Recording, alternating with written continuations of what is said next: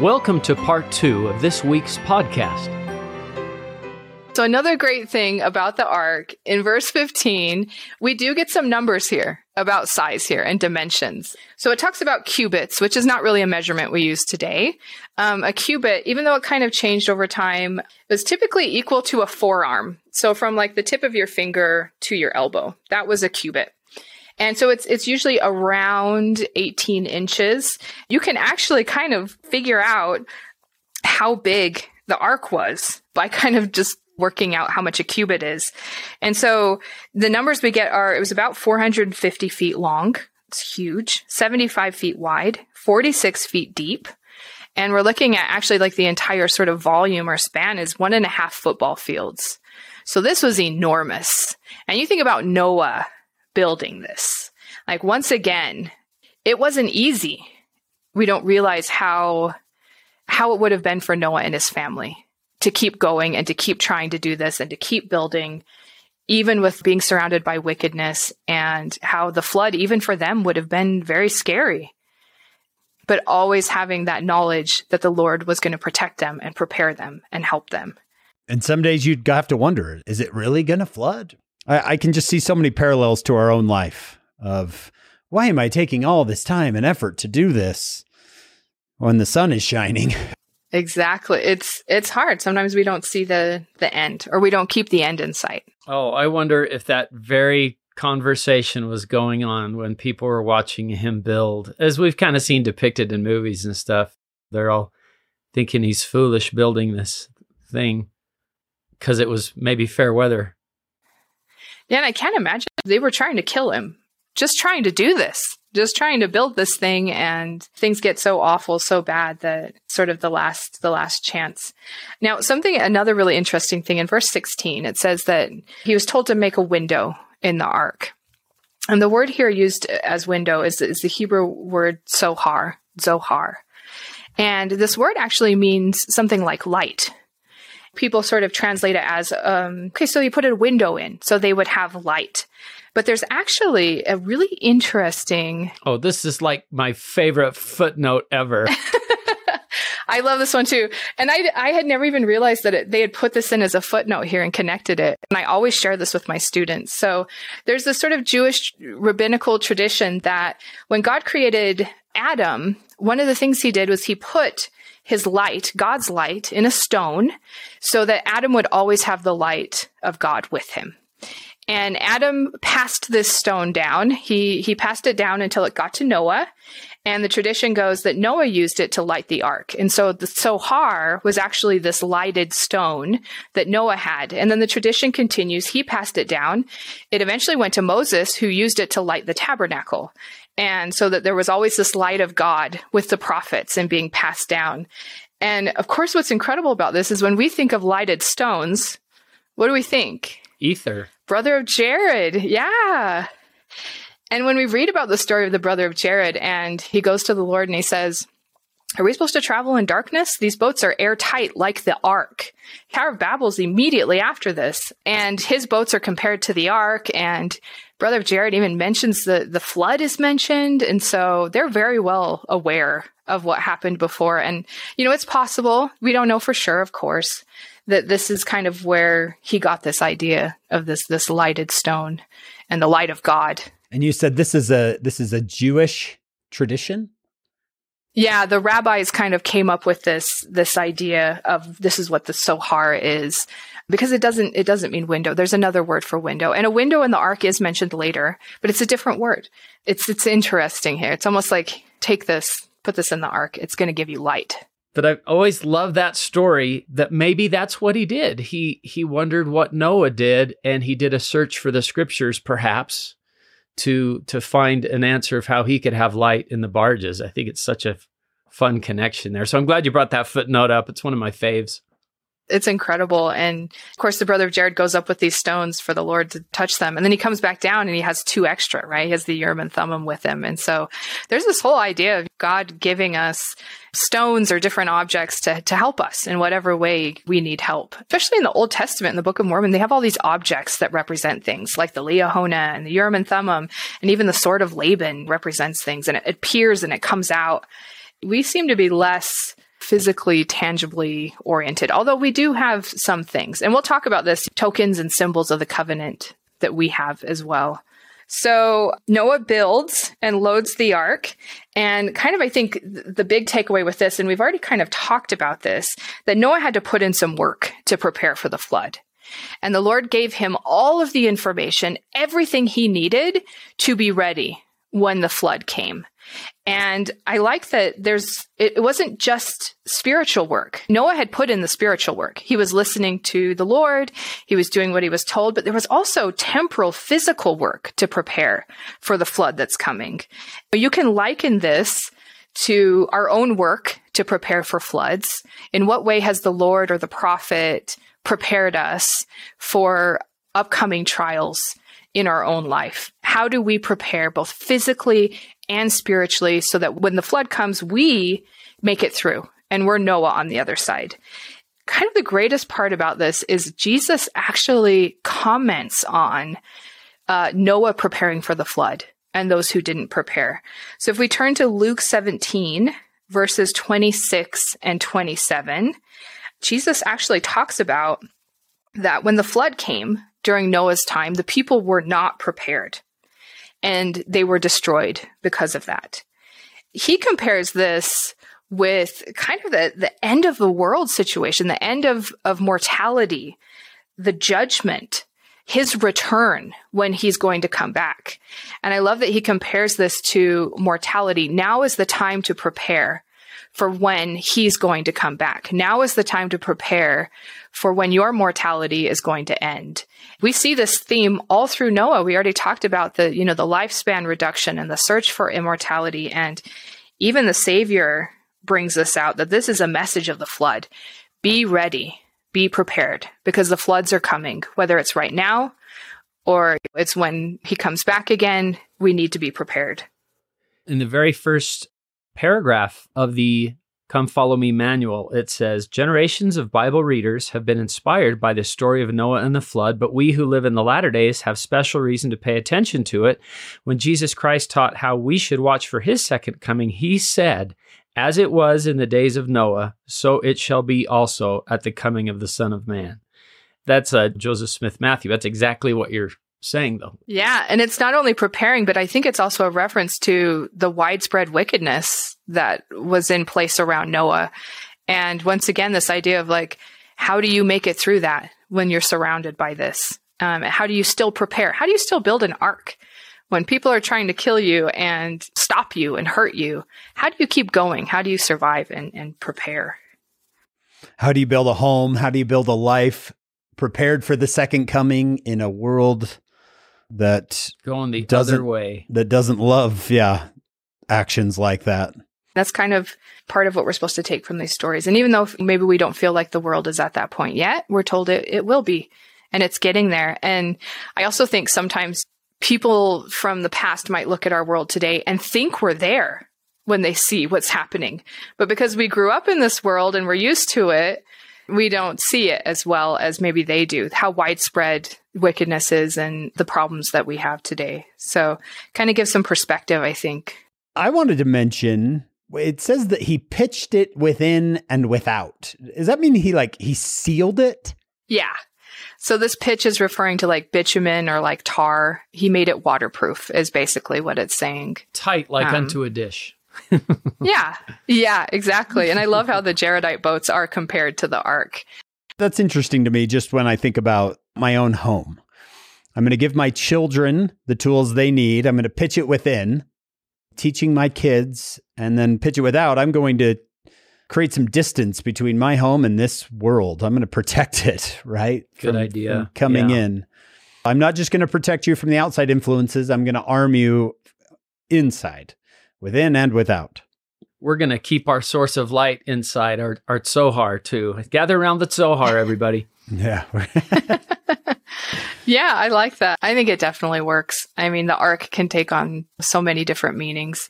And also, I think the ark, in a way, shut out the outside influence. And no matter what people were saying on the outside, Noah was focused on his family and saving his family and what's on the inside. And it's the same with our houses whatever's happening on the outside, if we can keep the inside in like our house, place of worship, like a temple, the spirit's there, then it won't matter what's happening on the outside. Crystal, I was also thinking of like building a massive structure is kind of like a testimony. It's a very public thing that you're doing, and people are, what are you doing? Driving on I 15 lately, we've watched the Orem temple kind of grow out of the ground there. And to me, it's almost like look at that massive structure that is just bearing testimony to a second coming. The king is going to come. I feel like as I've watched that, as I've driven by watching the Orem temple go up, that it feels almost like a similar Genesis type moment where, wow, look at that. That they're really serious about this whole life after death thing, aren't they? right. And Noah's really serious about this flood coming. He's not joking around. he really believes it. I love that you brought that up. I we live not too far from the temples, that temple. So I drive by it every day on the way to BYU. Like you, every time I drive by, I, I, I almost kind of stop and pull over just to see what they've added or, or what's coming. Or there's this anticipation of it's going to be done. And then that, that will be my temple. I don't know if you guys feel this way that this sort of my temple type of thing. And they're building it and they're building it f- for me and for other people too. But the ark, I think, is a good parallel. It was built to save people. It was built to save righteous people. That's just the same with temples. Righteous people, whether they're still here or they're they've passed on. So I like that. These big structures. When it comes to the second coming or when it comes to families being together forever, we definitely put our money where our mouth is. It's we believe. Yeah. We believe. We're willing to invest heavily into this belief. I think it was one of the things that was a blessing during the uh, the pandemic when people were a little uncertain about what was next to have President Nelson keep announcing new temples, just like, oh, okay, yeah, new we're still arks. making more. This, new arks. This is yeah. a going concern. Yeah. Yeah, even when the temples closed, we were still building, building new more. temples. So there was a hope. It's almost like this Nahum thing, right? we're sad that those temples are closed and we can't go, but we have hope because we see they're building more temples. And that must mean we will return to the temple someday. The same thing, I think. And we can kind of turn to chapter seven now and talk about the flood. It rained for 40 days and 40 nights we read as we go through this chapter, the water covered the mountains. In verse 23, every living substance was destroyed. It mentions humans, but we also have animals, creeping things. So this is sometimes a reference to insects, um, birds, plants, everything. When you think about that, it's sort of devastating. And like I said, you, it's difficult sometimes to see the mercy in the flood. Maybe it's easy to see Noah and the mercy given to Noah, which we can talk about here. But we'll also get to the mercy for all of these other things that were destroyed in the flood. So in verse 24, the waters have prevailed for 150 days. So it rained for 40 days. They've been in the ark just for 150 days, you know, floating on the waters. So it's been almost six months now. And you have to think of like how difficult it would have been for Noah and his family taking care of these animals and everything that they're doing. When we turn to chapter eight, we get the middle of the flood narrative. So we have chapters six, seven, eight, and nine. And the end of seven, the beginning of eight is the middle of the flood narrative. It's been six months. We know they're in the ark for about a year. They're we're halfway there. And what's great is we're also in the middle of a chiasmus at this point. And so chapters six through nine are actually, there's a literary device here used that's called a chiasmus. And I'm sure you guys know about this and because it appears in scripture all over the place. But let me talk about it a little bit. For our listeners, let's figure no one knows. So a chiasmus is something, it's a literary device and it's basically inverted parallelism, which probably doesn't help describe it very much. Um, but basically, it's named after the, the letter chi or chi in uh, the Greek alphabet, which is, it's basically an X. We can talk about it as an X. In a story, it's that the beginning of the story and the end of the story match up with each other. They have a similar theme. And if we're talking about scriptural verses, it means the first verse and the last verse are very similar. And then the second verse and the penultimate verse, or the second to last verse, is very similar. And you work your way inside to the center of the chiasmus, or the center of the key, the X. And this is a literary device that it's, it shows up in Hebrew and Greek and Latin texts all over the place. We even use it today Uh, Martin Luther King Jr. used it. Abraham Lincoln used it. And the whole point of this device is it's a mechanism the author uses to show you the focal, central, important point of the story. Is to point that this is the moral of the story. This is what you're supposed to take out of the story. And we get this here. We have a chiasmus from six to nine and, and part of this. And we get to this point, and the first verse in chapter eight says, God remembered Noah. And this is what we're supposed to focus on. God remembered Noah, and not only Noah, but every living thing. What he ends up doing is sending a wind to pass over the earth so that the waters subside and the waters start to go away. And, you know, this is the culmination. And I love that it, this isn't the end, right? They're, they still are, are in there for another six months. And I love that this happens in the middle of the flood, in the middle of the trial, in the middle of this, this devastating time. It says God remembers Noah and he sends, he sends the, the wind, the wind to make the earth start to rise again out of the waters. So the author wanted us to focus on this point God's mercy. For us too, when we're in the middle of our floods and trials, God remembers us. He, he doesn't just give us a trial and say, okay, good luck. We'll see you on the other side if you make it through. He's there the whole time and he remembers Noah. And one of my favorite parts is if, if we do turn back to Moses and, and look at chapter seven, I love the way Enoch describes this in if we go down to verse 43 in Moses chapter 7. Enoch says he, he saw Noah build the ark. And then he says, the Lord smiled upon it and held it in his own hand.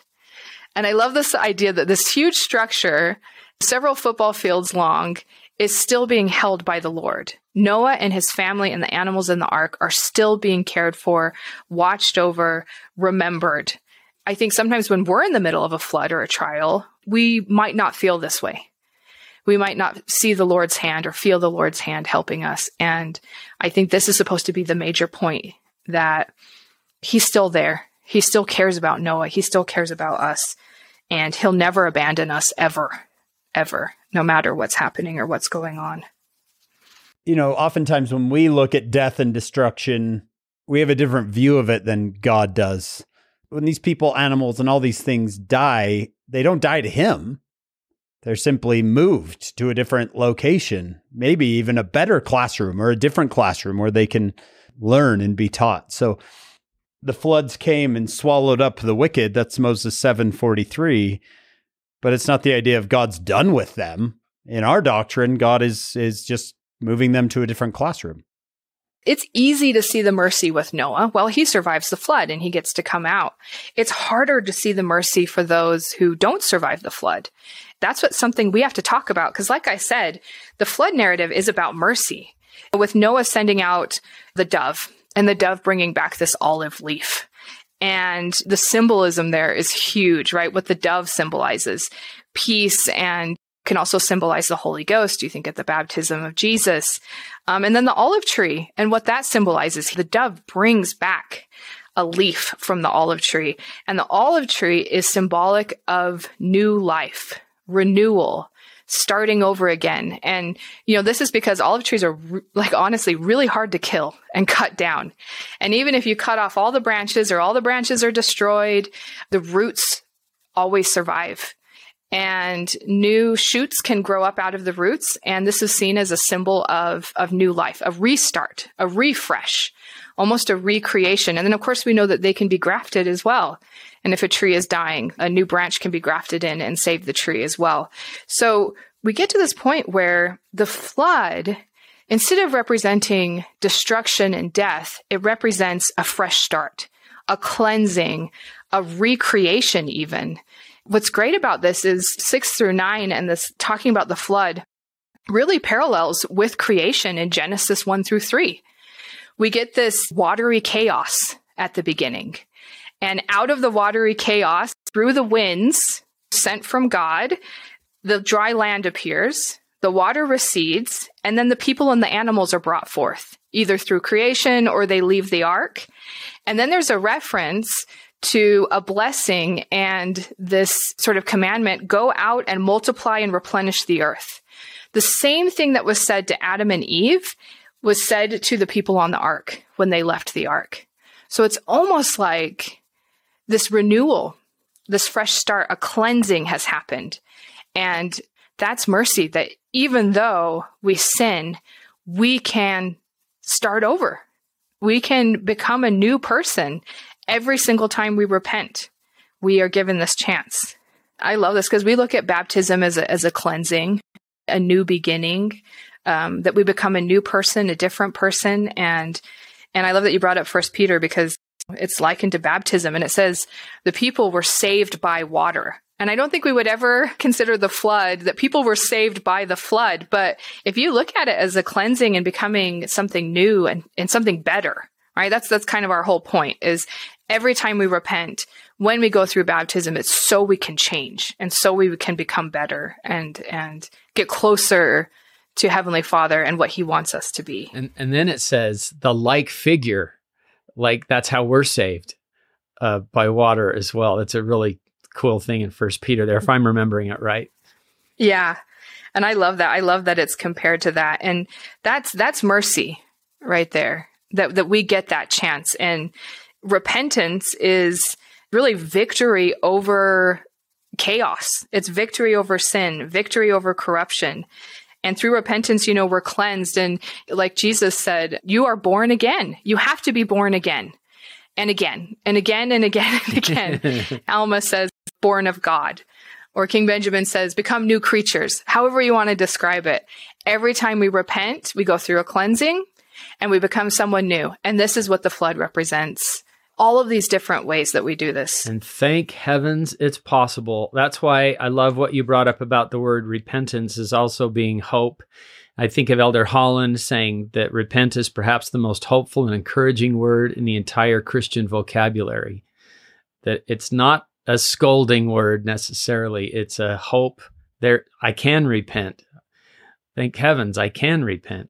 It's incredible. It's not easy just like the flood wasn't easy, but what comes out on the other side is can be even better than it ever was. Building arks the size of one and a half football fields is not easy.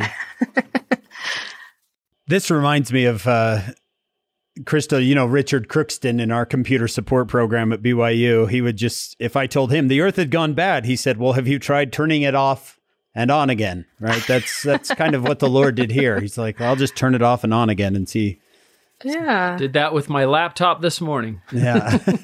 you flooded yeah. It. And I like how you, you brought up that it wasn't the end for them. They weren't just destroyed and they're gone forever. Their time in mortality was over. It was time to move on. And now it's a fresh start. And I love that when Noah and his family leave the ark, the Lord once again is go out and multiply and replenish the earth. We're starting over here again there's a covenant that's tied to this that, that we can talk about too. But I always love to, to bring up this quote from President John Taylor. He said, he actually describes the flood. He says, he destroyed them for their benefit. It was an act of love, actually. They got to move on to something else. And now the earth gets to, to kind of restart again. Although I think sometimes when we're in the middle of the flood or have a flood, we don't feel like it's an act of love or mercy at all. It's hard to keep that perspective. Definitely. Um, but if we can, the outcome can be much better. It's funny how many times we're given chances to keep trying. And I always think, cause of course, with the olive tree, the allegory of the olive tree with Jacob 5 and Zenos, and how many chances are the olive trees given to be grafted in or, or moved here or done this? And we need to take those chances. We what need to repent when we can. my vineyard. yeah. And you know, and at one point he does say, well, we're, we're just going to have to burn the entire vineyard down the helper, kind of represented by the Savior, says, "Well, let's let's give him one more chance. Let's give him one more chance." And because of that, I mean, that's the mercy right there that we we are given these chances. What do we do with these chances? Do we work hard and, and try to overcome these things? When we've hit rock bottom, do we turn to the Savior or do we turn away? That can really change the outcome. And I think this is part of what what we're meant to take away from this is you sinned, you repented, you have a fresh start move on, go out and change the world with the new person that you've become, which is what happens after the flood. If I, I don't want to give any spoilers here, but it sounds like they don't do incredibly well with their choice, with their start over Yeah. again. Unfortunately, as it goes with these cycles, there are cycles of righteousness and wickedness. And, and we'll talk about it with the tower a bit more too. But one of the first things that Noah does when he gets off the ark, we look at chapter 8, verses 20 to 22, is he goes and he builds an altar and he sacrifices to the Lord. And we already kind of talked about what these sacrifices represent. It's interesting because when you read kind of commentaries on this, it says, oh, it doesn't say what type of sacrifice it was, you know, and I mentioned it could be for sin or blessings or whatever, but we actually get, get a JST, uh, reference here. Genesis 9 4, he adds on to the end of it, the sacrifice was to give thanks unto the Lord, and he rejoiced in his heart. And so what is the first thing Noah does? He doesn't get off the ark and say, Oh, I'm glad I built this ark. I'm glad I, you know, saved myself and my family and all these animals. He says, thank you for saving us. And he gives thanks. I think this is a lesson too. When we come out on the other side and we survive, we realize, we acknowledge the Lord's hand in our survival, in our becoming a new person. So let's turn to chapter nine and kind of talk about this covenant that marks this, this fresh start that they have for the earth to kind of start over again. There are multiple promises given here. And in Genesis, we only get one, really. So if you look down to verse 9, he says, I'll establish my covenant with you and with your seed after you. And then he goes on to say, you know, I will never flood the earth ever again. I will never cut off everyone by waters of the flood or destroy the earth. And if we just think about Genesis, then that's it. That's the covenant. God promises he will never do this again. And that's it. But what's great is we have so much more in the JST here. And we get two more promises that come out of this. And what's great is these promises are, and this, this covenant is extended not only to Noah, but everybody everybody that is part of the posterity of Noah. So let's look at this. So if we look at JST 915, so we kind of got to look at the footnotes here. He says, I will establish my covenant with you, which I made unto your father Enoch concerning your seed.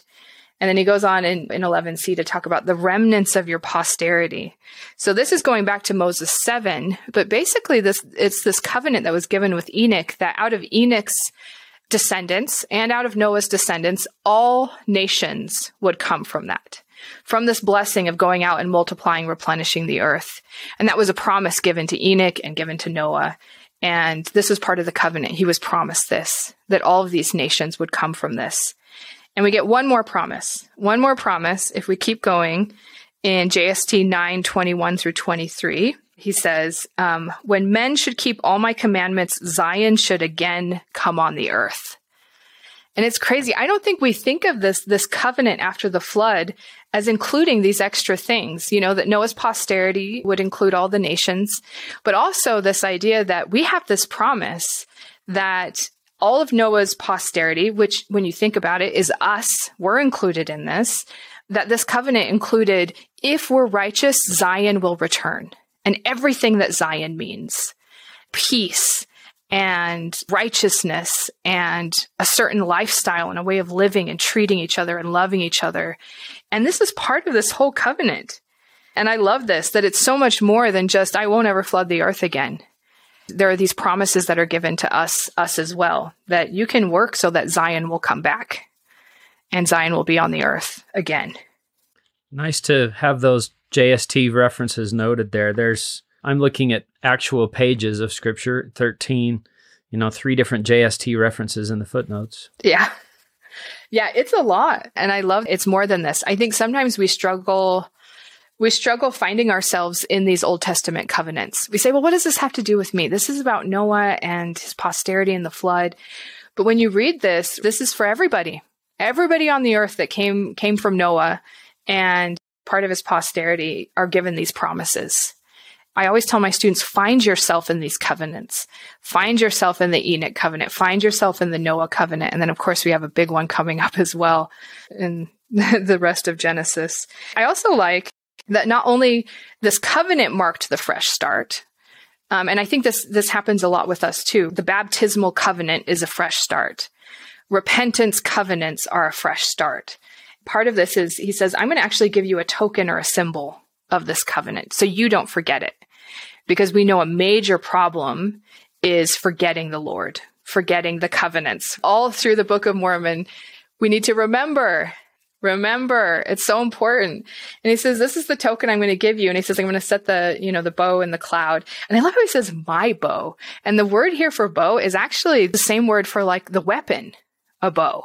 And it's almost like God saying, I am laying up my weapon. I'm putting my weapon down. Of course, we liken this to the rainbow, of course.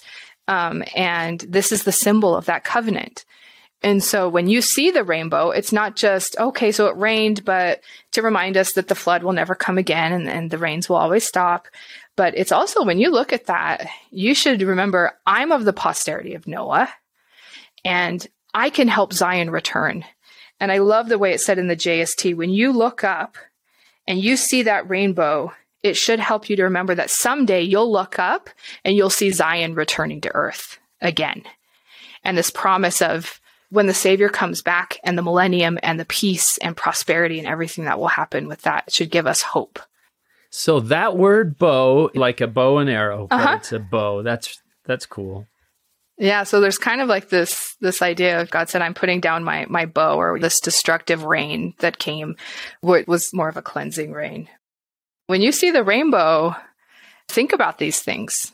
You're of Noah's posterity, and someday Zion will come again as well.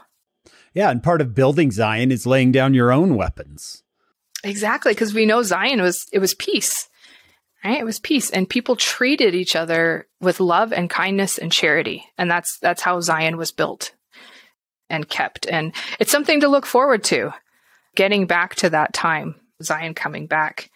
And I love this token thing. We have so many tokens and symbols too.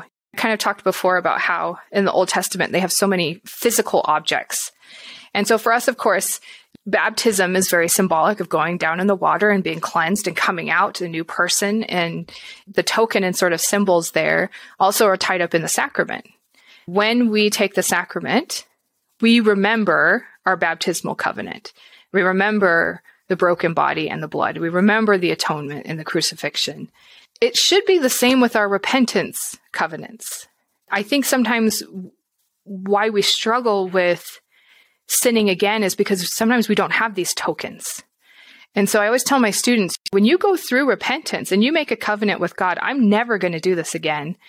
You know, come up with a token or a symbol of that, something that will remind you, whether it's a physical object you put out so you can see, or it's a note you leave to yourself so that you remember. And, you know, a great example of this are the, the Anti-Nephi-Lehies in the Book of Mormon, right? So they go through this repentance of being murderers and and being bloodthirsty and fighting and, and all these things. And they say you know as a token a symbol of this covenant we're actually going to take all of our weapons and bury them. And so we we can't even see them. We can't even reach them. And i think this token these symbols whether it's the rainbow or burying your weapons or whatever you do can really help us really help us keep these covenants remember them and keep going. Have something a constant reminder not a reminder of the sin, but a reminder of that you've become a new person and you you don't do that anymore. It's got to be one of the major purposes of garments, right? Is Yes, absolutely. Garments are a part of this. Yeah, and and, and so there are things we do. I think of King Benjamin's phrase to have them always before their eyes. Uh, having the commandments always before their eyes. So there's a physical reminder there, like like garments, I guess when we think of the temple or baptism, we do have tokens and covenants. And so it can help us to remember. And so we should be doing this with all the covenants that we do, that we are under. And, and that can help us to remember. I love that this is kind of how the flood narrative ends. There's this covenant they enter into and they have this rainbow and this idea of even though you may undergo trials and floods, if you can, first of all, be prepared it will make it easier. But then also, when you come out, thank God for what He did for you and get this fresh start. And also look forward, right, to the day of of of Zion, of God coming to be with you. I hope that we can see the flood narrative as a lot of mercy. There's justice there, but there's a lot of mercy and love and giving us a, another chance. And there's a really good message there that's not just about corruption and destruction and, and things like this. So, what do they do with this new start over? They end up developing some problems among their society. Does this sound like human beings? oh, it's so wonderful. It's so great. Let's start over. Can't we just roll the credits now and be done? Or you messed it up again. I know. It would be nice just to kind of say, well, it ends with this covenant and this fresh start. And they take the fresh start and they run with it and, and they do well. perfect. and they lived righteously ever after. yeah, the end. Yeah, they, they have some problems. I've noticed, Crystal, the Old Testament is very human. Um, Yeah. yeah. Where it's like, oh, good. God is so good. And they messed it up again. And that sounds like my life. Oh, God is so good. And you messed it up again. Well, and that's why, you know, and that's part of why we need these tokens and reminders is because we forget. We forget. We have these miraculous spiritual experiences and then a year later we we don't remember anymore. It's part of kind of our problem, I think, is is remembering.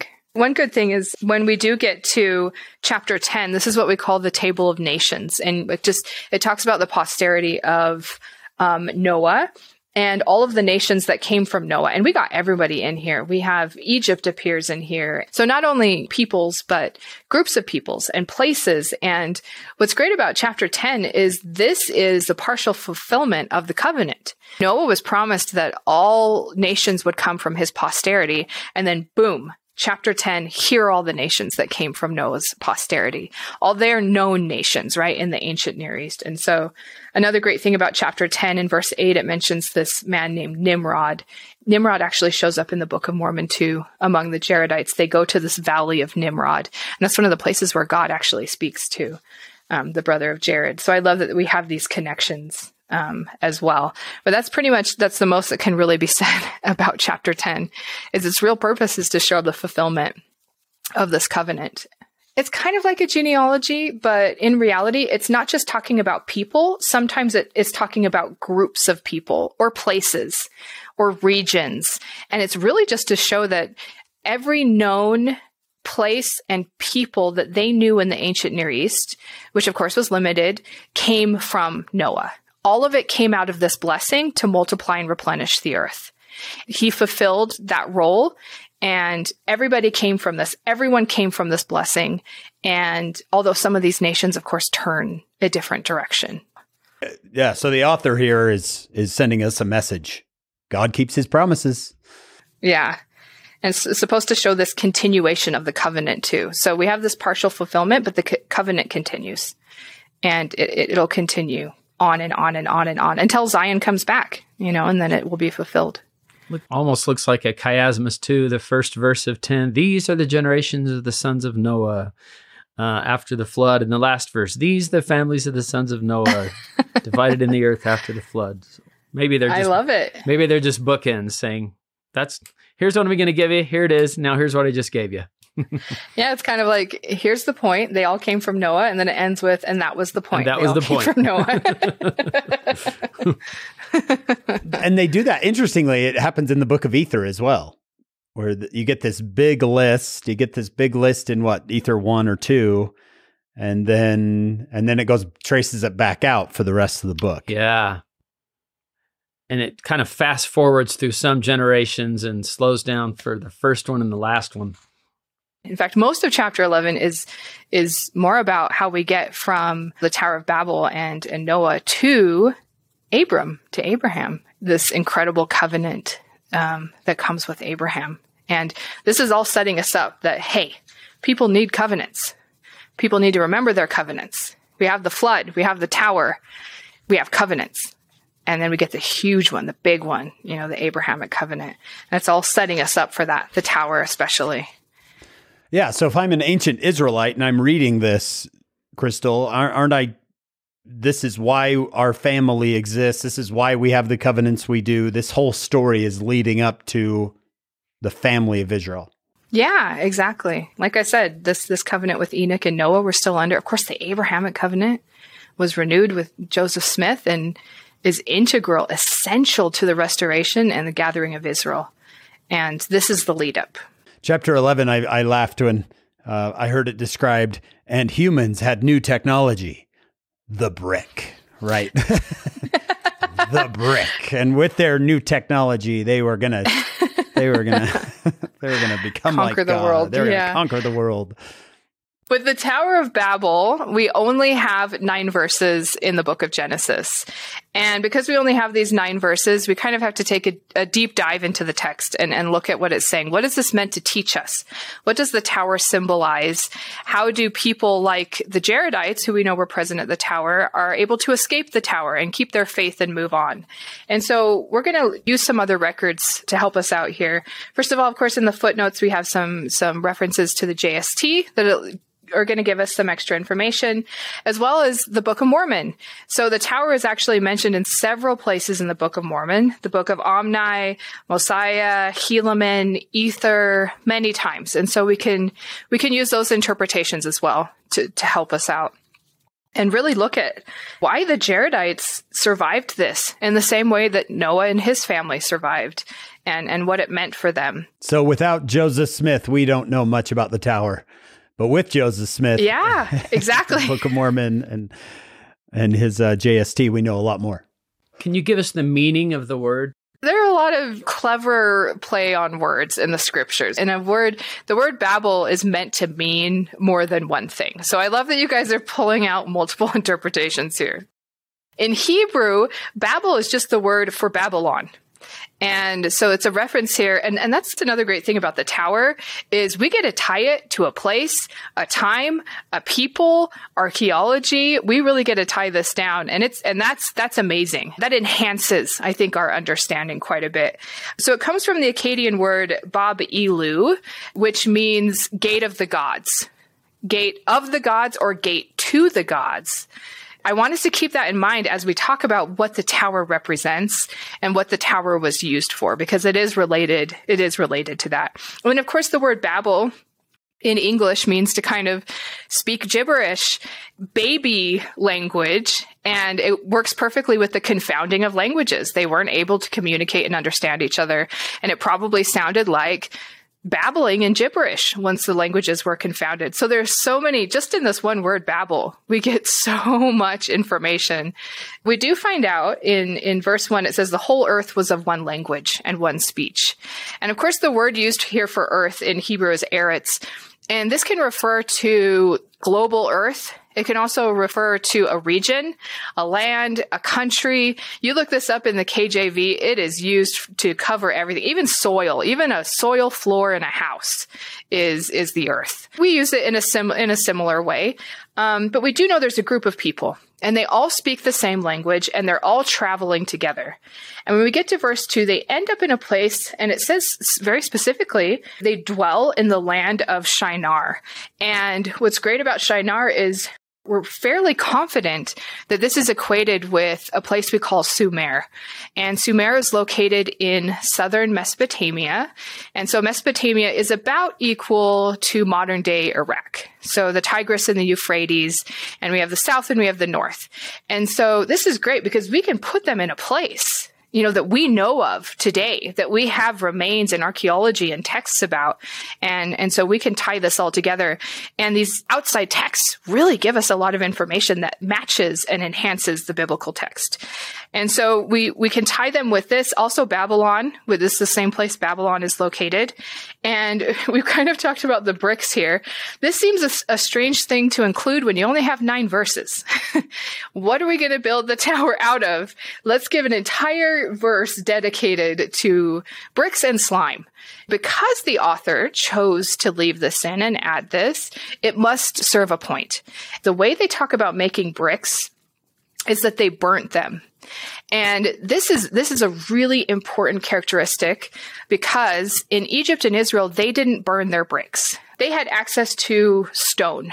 And so for really important buildings like a tower, or a temple or a tomb or a pyramid, they're going to use stone. And for everything else, more domestic things or residential, they use something they call mud bricks. And it's basically mixing mud and clay and straw. You put it in a mold and you leave it out in the sun and it bakes by the sun and you can build out of that. It's not going to be waterproof. It's not going to be strong, but it gets the job done. And then if it breaks down, you, you rebuild it. Um, but in Mesopotamia, especially in the southern part, they didn't have a lot of access to stone. So when you needed to build an important building like a tower or a temple or something like that, you had to do something else and you couldn't just use mud brick. So they developed this technology um, in the third and fourth millennium. So we're, we're talking about, you know, like 3500 BC here to take the bricks and actually bake them in an oven, put them in a kiln like we would do with pottery and harden them so that they almost become like stone, as close to stone as, as they could use. And then they mentioned using the slime for mortar. And this is another reference to this pitch or bitumen, this tar. And this was their way of making it waterproof, just like the ark was made waterproof. Because stone, if you build an important structure, you're going to want it to be waterproof and not be able to be destroyed by this because they're still clay bricks. And so this is important because it's telling us they're not in Egypt they're not in Israel, and that whatever they're building, they're putting in, it's a labor intensive process to put this together to make these bricks and the stones. And so it kind of shows how important this tower was for them and gives us more information about the location and the time period. These verses, even though they seem like not important, they're meant to kind of teach us something and connect us. Verse four is, is one of the most important ones here because it, it tells us why they built the tower. They said, okay, we're going to build this city and this tower. And these are the reasons. They kind of give three reasons. So that the top can reach into heaven. So it may reach unto heaven. And then second reason. So we can make a name for ourselves. We build this massive structure. People are going to know us. They're going to remember us. And then, you know, the third one is so that we don't, so that we're not scattered. So we can stay together. So there's already this, this idea that they were afraid of being scattered, of being separated. Let's talk about the tower for, for a minute here. We know we're in Mesopotamia. We know the, the construction materials. We kind of know the time period. Do we know of towers that reach into heaven in Mesopotamia at this time. And we do. We actually have about 25 examples of enormous towers in Mesopotamia, and these are called ziggurats. And so we do believe, you know, most biblical scholars believe that the Tower of Babel was a ziggurat. And so let me talk a little bit, a little bit about what these are. They were made out of these burnt bricks. Um, and so, you know, of course, that's, that's a good connection. They're basically these towers of narrowing platforms. And so, um, as an Egyptologist, I think of if you've seen a step pyramid, it, it's kind of that idea. So a big platform on the bottom and it gets narrower to another platform and another one and another one all the way up to the top. And these things could be huge. So as big as 300 feet on one side and as tall as 200 feet up in the air. And what's great is we have, like I said, we have about 25 examples of these on the ground that we can look at in Mesopotamia. And we have texts that tell us, you know, what they were used for, what they were called, it's great to be able to look at that and, and say, you know, does this inform or, or enhance our understanding of, of the tower in Genesis? And that's one of the, the things that archaeology and ancient texts can do. They really can give us more information because we want to know why was the tower a problem? What was the problem with the tower so that their languages had to be confounded and they had to be scattered? Because you think of building a tower for God, hey, that's, that's a good thing right? But we, these texts enhance our understanding. And the ziggurats match up just perfectly with, with some of these things that they say. So the names of these ziggurats are described as having the head in the heavens, high as a mountain, their head touching heaven. And so there's definitely this idea of this connection between heaven and earth. That was the ziggurat. And that's one of the main purposes. Okay, so let's talk a little bit about what we know about the purpose of ziggurats, and then maybe we can try and match it up or see how it connects with their purpose for building the Tower of Babel. So, ziggurats we know were dedicated to a deity, usually the patron deity of a city. And the purpose of the ziggurat, though, was not a temple. It wasn't a temple where some, you know, people went to worship this deity. And we know this because, first of all, there was a temple always next to the ziggurat. where people would go and worship. And that was the temple. And ziggurats are never associated with, with rituals or, or worship or anything like that. So then it's like, why are they building this? And the craziest thing about these ziggurats is they were solid inside, except for the very top flat platform. They were completely filled with rubble and um, and dirt and sand and things like that. And they had this ramp or stairs going up to the top. So we find out in the text that the reason why they're building these is first of all to make it so that God could come down to earth. So if they build it up into heaven and they reach heaven, it makes it possible for God to be able to use the ramp and the staircase and come down and visit earth and go to the temple and be worshiped. Which already it's kind of like a misunderstanding of kind of how God works and, and, and what he is. We can already see this. The other purpose was to make it so that God would stay on earth, that he wouldn't go back to heaven. And so on the very top of these ziggurats, there was a, a bedroom, an empty room that they built for God. And inside the room was a, a bed and a table and the priests would go up and they'd make the bed all nice and they'd set the table with food and drink and there was a chair. So their hope was that God would come down. He would live in this tower. So they would reach into heaven, be able to access God, bring him down. They would make a name for themselves because if God's living in your city on your ziggurat, then you're going to be famous you know, this kind of idea, if we can get God to live in, in our tower on this, you know, in the ziggurat, then we won't be scattered. We can convince him this is where we need to stay. It almost like a way of thinking of manipulating God. If we give him this, he owes us not to scatter us. He owes us to favor us and bless us. And so we can see there there are a lot of issues with with misunderstanding the nature of God and when we hear things like this, controlling God, manipulating God, forcing him to live in a bedroom on a tower, that sounds insane to us. And so we think, what are we supposed to get from this? Almost like this, this more pagan view of this sort of anthropomorphic, humanized view of God. The truth is that when you actually start to look at it and think about it, we do these things just in different ways we do these things sometimes. We misunderstand, I think, sometimes how God works. And I mean, we're really getting into theology here. It's difficult. I think sometimes we take for granted our view or our understanding of God and we just kind of push it aside. And I think this part of the story of the Tower of Babel is we're meant to go back and think about who he is, what he is, and our relationship with him and how he treats us and in a way how we treat him as well. And how does the Lord respond? So, like I said, they build the temple, and he does end up coming down in verse 5 to see the city and the tower. And his response is not good. He, he is not happy with the tower. And he says the people are one, they have one language, and they're beginning to do this. What else can they do? It's interesting because he says they're all together, they're all doing this, what will they do next? If they think they can control God and manipulate him or force him or do these things, what are they going to do next?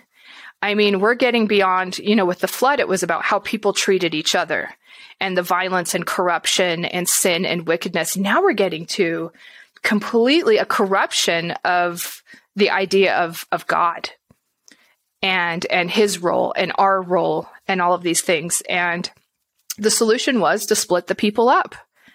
You know, just how like we had kind of talked about with the flood narrative, be careful because, you know, wickedness spreads.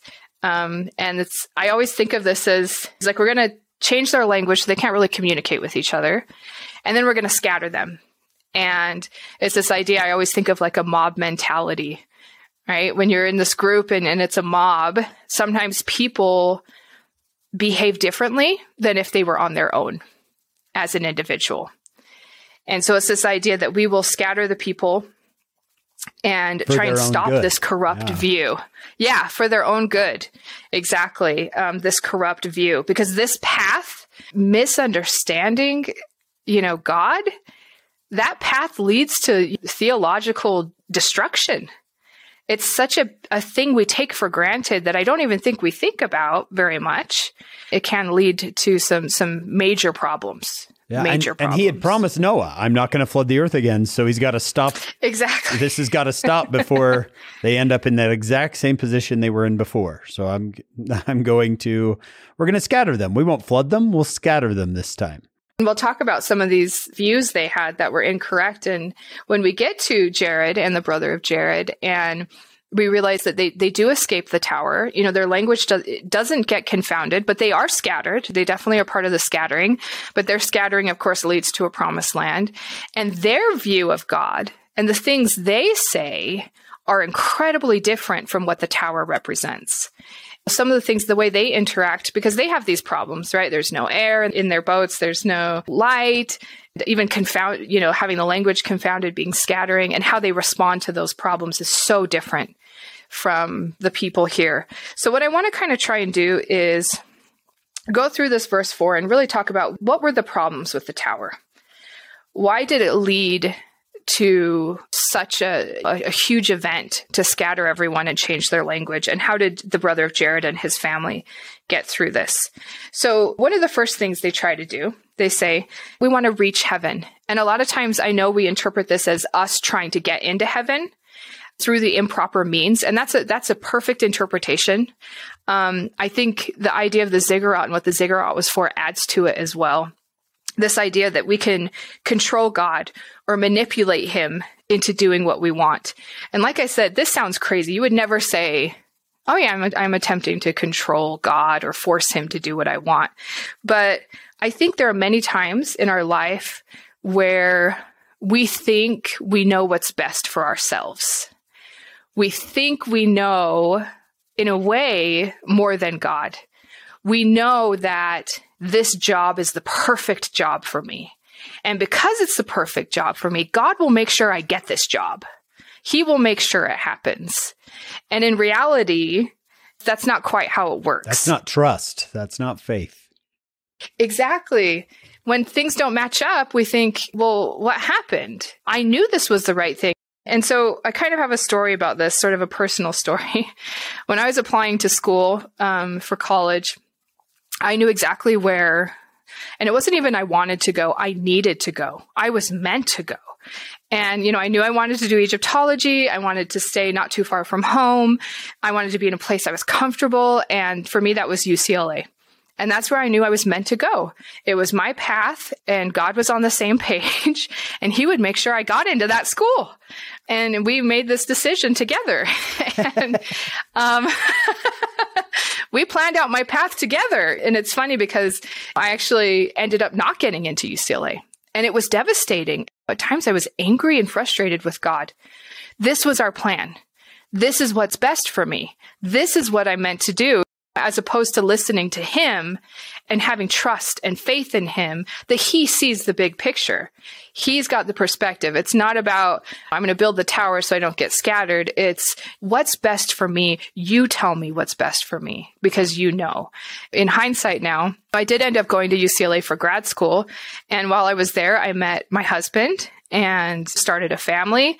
I met the people that would eventually sort of lead me to BYU and my position there. If I had gone there as an undergrad, those people wouldn't have been there at that time. And I think God was saying, yeah, you're meant to go there, just not right now. So sometimes I think we get frustrated when we think we know exactly what we need and we think we know more than he does. Or when we need it. Yeah, or exactly the timing. The sequence, yeah. yeah. I feel like sometimes this happens too, especially when we feel like we've been really, really righteous. like I've been being really righteous, so I deserve this.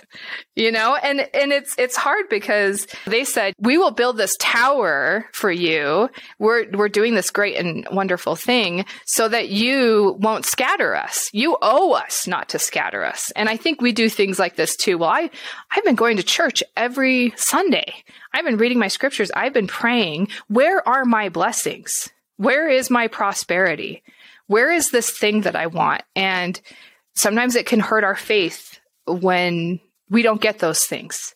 I think this is one of the things the tower is meant to teach us that blessings and prosperity aren't necessarily always tied uh, to righteousness and the things that we actually do. Um, and that sometimes it, these are merciful things that, that are given to us.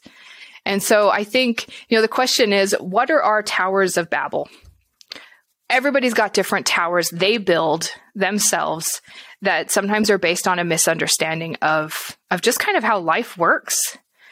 And maybe a, a tower, I know for me, one of my towers is, is control wanting to control my life and what happens. And when it doesn't turn out the way I want it, it's a struggle. And like you said, it's, it's more about faith and trust, putting myself in his hands and not thinking I know everything or can control everything. That's a much better outcome, I think, than, than what the tower stands for. I see Genesis 11:4 let us make a name almost this idea of whose kingdom are you trying to build right? Um, yeah, you're trying Sounds to build selfish motive. Yeah, maybe. are you trying to build Zion or are you trying to build yourself? Exactly. Or whose light are you holding up, right? Like Jesus says, you know, I'm the light that you're supposed to hold up, not necessarily your own. Sometimes we feel like we might be able to control God or, or we're afraid. We're afraid to just say, I'm in your hands. You take over and I trust you that you know what's best for me. Things will work out. Having that hope. Definitely. I've also seen this as like, I can be above the flood. I won't have consequences. The problem was last time wasn't our wickedness, it's that we we had consequences. So let's avoid these consequences by building a tower. God can't flood this yeah. tower. Repentance is a last resort. Let's not do that. yeah, let's, let's figure out another way. I think it's a great point because it's kind of like if we build this tower, then God owes uh, not to punish us because we've done this great thing. And I think we do this too. Like, I've been being so righteous. Where's all my wealth? I built this amazing tower for you, God. Like, where, what am I getting out of this? And we know that's not how it works. And I think when we realize that, then we won't be as disappointed when these things don't happen or don't come along. It's, it just seems like there's a lot of pride and a lot of, I'm going to control the situation versus trust, faith, faith in the covenant. I love that we see with the brother of Jared that he's all about faith, right? This is, that's his thing. And we see his response. So they find out that they're going to be scattered and their, their language is going to be confounded. And so it's kind of like, how do they respond to this, this situation that they have? In Ether, they turn to the, the Lord and they say, please don't confound our language. And that's it straightforward request. There's no manipulation. We're going to build the tower. We're going to add to it or we're going to do this or that. Or there's no like, we've been righteous. So you owe us not to confound our language. It's just, please don't do it. Please let us stay together so we can communicate with each other. And the Lord says, okay, says he had mercy on them and he did this. Then they find out they're going to be scattered. And the, the response to the scattering is incredible because they say, they don't go to the Lord and say, please don't scatter us. They say, are we going to be scattered? And if so, will you lead us somewhere better? yeah, I love that. Can we go? Maybe it'll be a land of promise. Maybe it'll be awesome.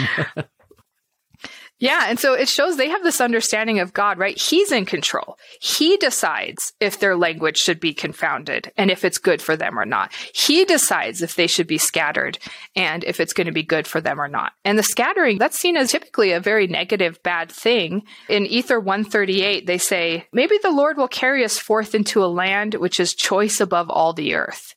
So they also trust him they say even though this might be a bad thing, we were we are headed possibly to a better place. And of course they do end up in promised land eventually. Well, that's so applicable to our lives, isn't it, Krystal? Even though this major difficulty hits, I trust. I trust that maybe this will work out better than what I had planned. Yeah. And so that's one of the ways of, of surviving, surviving the flood. Noah trusted God that he would help him and his family survive. He listened to him and he prepared. And it's the same with the Jaredites. They trusted that even though they would be scattered and it, they would have to leave the tower, that there was something better coming, something even, even better than before. Faith, I think we, we say, oh, it's just such a basic thing. And we think of it as passive, right? I have faith and that's it. Joseph Smith said, faith is action.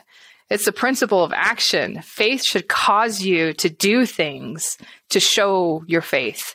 And I think we see that with Noah and we see that with the brother of Jared as well. Krystal, doesn't Babylon take this symbolic meaning as like the antithesis to Zion, the the enemy of God. Is that is that kind of where this begins? Yeah, I think so. I think it's it's all based on starting right now this this misunderstanding of how God works, how he he views us and treats us. It was said here the problem was this will make them theologically destitute. If you can't even have like a correct understanding of God, like where do you go from there? That changes everything everything you believe and do. And, and so they tried to correct this, but you're right. I mean, eventually Babylon becomes like this symbol, whether we're actually talking about Babylon, the place, or Babylon as a symbol of something, the idea of something, and the tower. What does the tower represent? It represents people trying to control things, not trusting in God, not having faith. And Hank, like you brought up, it's pride too. And it's always interesting to me in scripture, the time when people start to fall is when they're prosperous and blessed. That's the time they start to forget God. That's the time that the, the pride starts creeping in and causes so many problems. Pride is sort of the root of all sin, every sin, I think. If you're an ancient Israelite and you read this, don't you hear now the world was going bad again? And so the answer was this family, Abraham and Sarah. That was God's answer for the tower. Exactly. And this new covenant and the story of the ancestors, the patriarchs and the matriarchs are, are the answer to all of these problems that came beforehand. And I love that this is kind of the buildup. I love in, um, President Benson's, you know, famous talk on pride where he says, you know, pride is, is basically competition with God. You are trying to compete with God. I know more. I'm better. I'm stronger. I'm more powerful, which we would never think we could compete with God. We would never say that, but that's what they're kind of saying with building the tower. Or when we say, I bought this house all by myself with my hard work, or I gained this education, or raised this family, and we don't acknowledge that his hand is in everything, everywhere. That's, that's a tower. That's a tower right there this kind of this idea of we'll build the tower so God will love us. So God will favor us. So God will bless us because we're not good enough. Because there are so many people out there in the world that he's not paying attention to us unless we make this massive display.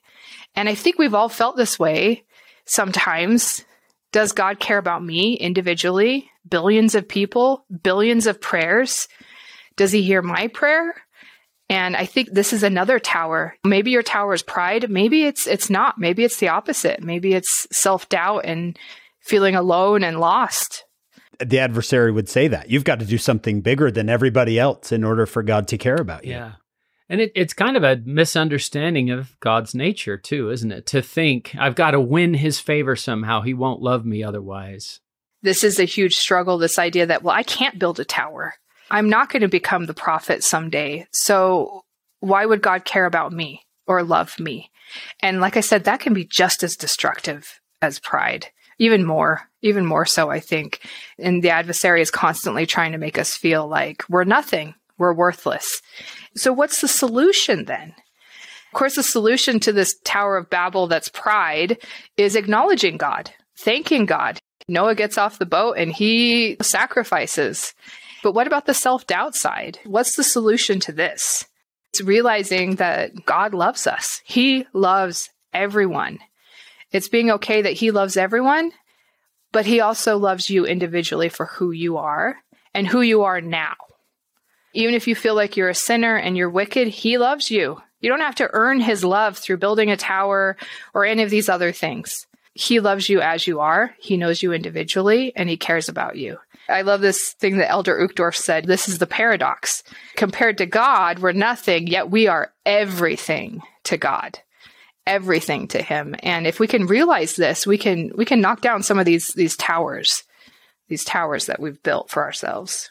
Yeah, it does feel like Ether chapter 1 becomes the answer to Genesis 11 where the brother of Jared cries unto the Lord and the Lord has compassion. That happens in chapter 1 what four or five times. He cries to the yeah. Lord and the Lord has compassion. He cries to the Lord and the Lord has compassion. That seems to be the answer. Don't build a tower, cry to the Lord. Go to the Lord. I love it because, you know, the tower really represents people trying to pull God down to, to them, to their level Um, but in reality, right, God is always trying to pull us up.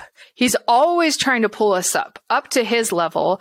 And sometimes I, we fight against it. And if we could just let him pull us up to his level to understand him and who he is and how much he loves us and why he sent his son and, and all of these things, then we can be like Noah or the brother of Jared and make it through and have our faith intact after all of these things that happen in our lives floods and scatterings and, and things like that. I really like this because when it comes down to it, Noah, the brother of Jared, this is about trusting God's way instead of trying to force God to do it your way. Absolutely. Listening to him and his prophets, too, his speakers on earth. What are they trying to warn us about, prepare us for, and what can we learn from that? My brother and my father passed away within 90 days of each other. And I remember kind of looking up at heaven going, I don't like your way right? and I, and for a split second, I thought, I I know better. I know better than this. like I, I could have done this better. But then I thought, wait, you know, trust, faith, trust, try to believe. Your way is better than my way. I'll do it your way, right? And those that tension between your way sounds hard. your your way is difficult. My way is easy. Let's do it my way. And uh, there's that. You're right. There's this he's pulling me towards him. I'm trying to pull him down to me. Why don't I just let him? I'll just trust you, right? I'll just trust him. It's not easy. the heart of that is understanding God's nature, that he's a loving, personal God. And then that works. If he were an impersonal, I don't, indifferent God, boy, we'd be in trouble. We'd be trying to build towers all over. But if we really think, oh, he actually does love us and care for us, wow, that, that sure changes everything, doesn't it? I tell my students faith is a skill, something you have to work on. You have to actually work on it to become good at it. It's not just something that you're born with and you have it or you don't. You do have to work on it. And if you don't continue to grow it and develop it, it can start to recede and, and go away. And so it's like Noah preparing for the flood. It takes, it takes a lot of work to build up that faith. We're trying to get to the point where our faith grows and is so perfect that we get to return home or we get to see the Savior face to face. That's what it's all about. We talk about scatterings and gatherings. Our whole life is a scattering, I feel.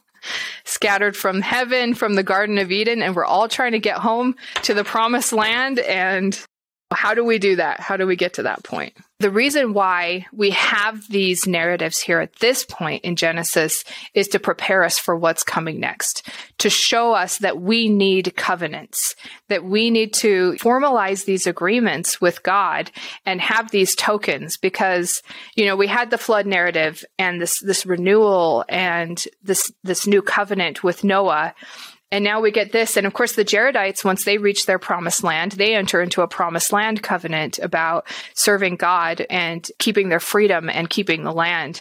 But then, of course, after chapter 11 comes the covenant right? This great overarching covenant and the flood and the tower and all these things are meant to prepare us for Abraham and his family and the patriarchs and the matriarchs and this covenant and to show us that um, this covenant is integral to everything you know, like I said, this the Abrahamic covenant's renewed with Joseph Smith, and it is key to the restoration and to the gathering of Israel.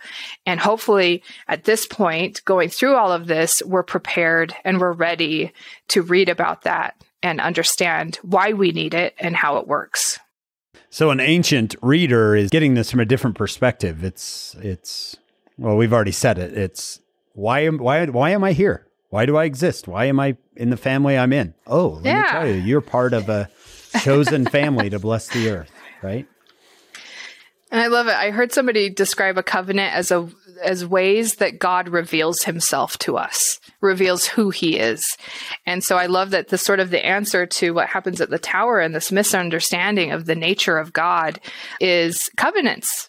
This is the way he reveals uh, himself to us and in in the Old Testament and in the New Testament and the Book of Mormon. And so um, that can help us, you know, help us understand him a lot more. Krystal, this has been fantastic. I feel like I see the the flood and the tower just in a new light. Thank you.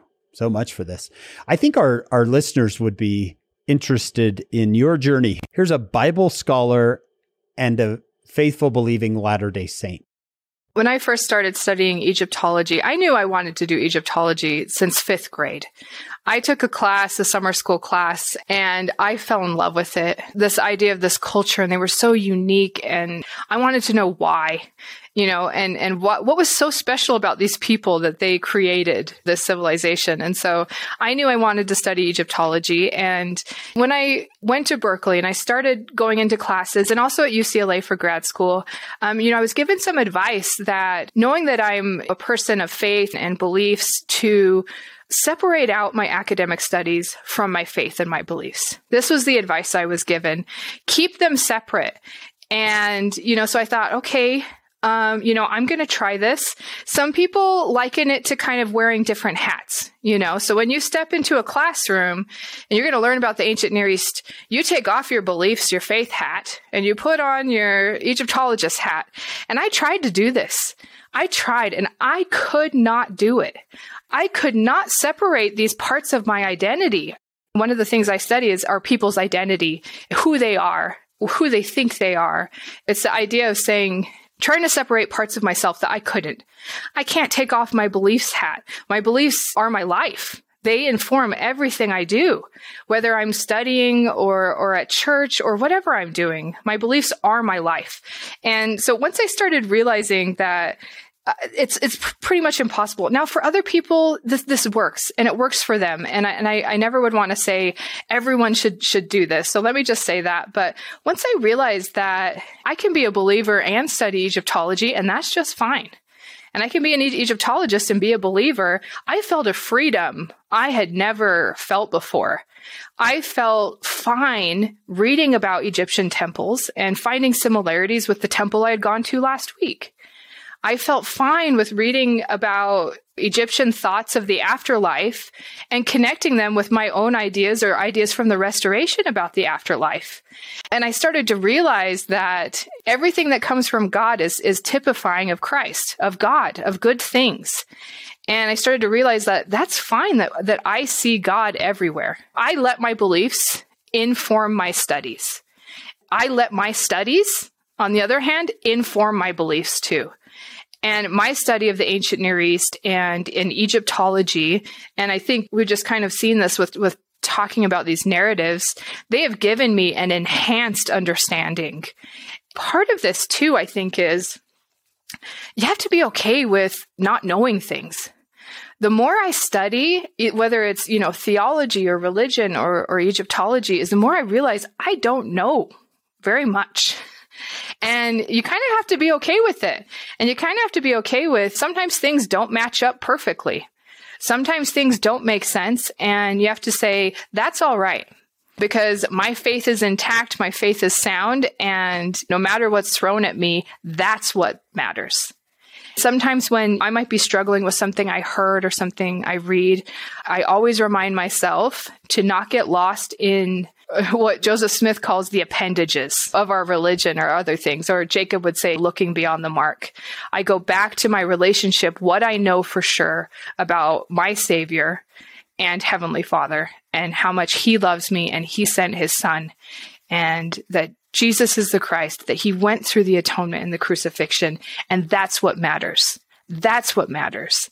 If I can go back to that and I can build on that, then I'll never get lost. I never get lost in that way.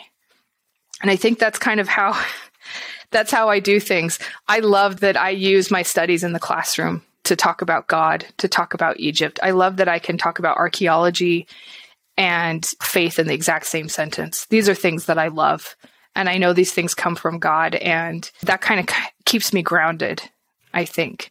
And being okay with with who I am, that I have all these different parts of my identity, including being a professor, being a mom, being a spouse, trying to balance these things and and make sense out of them.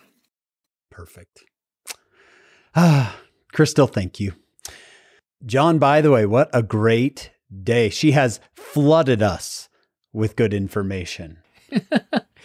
I'm still right back to the beginning. I'm going to be chiasmus There was the fall of Adam and Eve and then a comeback. I love that. There was the fall of a family, Cain and Abel, and then a comeback. There was a fall of a society and and then a flood and a this is great stuff. Thank you for showing us that pattern, Krystal. And there's always hope at the end of the pattern, thankfully. We want to thank Dr. Krystal Pierce for being here today. We want to thank all of you for listening. We want to thank our executive producers, Steve and Shannon Sorensen, our sponsors, David and Verla Sorensen, and our amazing production crew Scott Houston, Will Stoughton, Jamie Nilsson, Lisa Spice, David Perry, and Kyle Nelson. Thank you all for the hard work that you do, and we hope every one of you listening today will join us next week for our next episode of Follow Him. Hey, we want to remind everybody that you can find us on social media. Come find us on Facebook and Instagram. We would love it if you would subscribe to, rate, and review the podcast. Share it with your friends. That would be awesome. Uh, go to followhim.co, followhim.co for any show notes, transcripts, any references you want. If you're feeling up to it, you can read the transcript in French, Portuguese, and Spanish. So all of that is available to you absolutely free. Go to followhim.co to find all of that.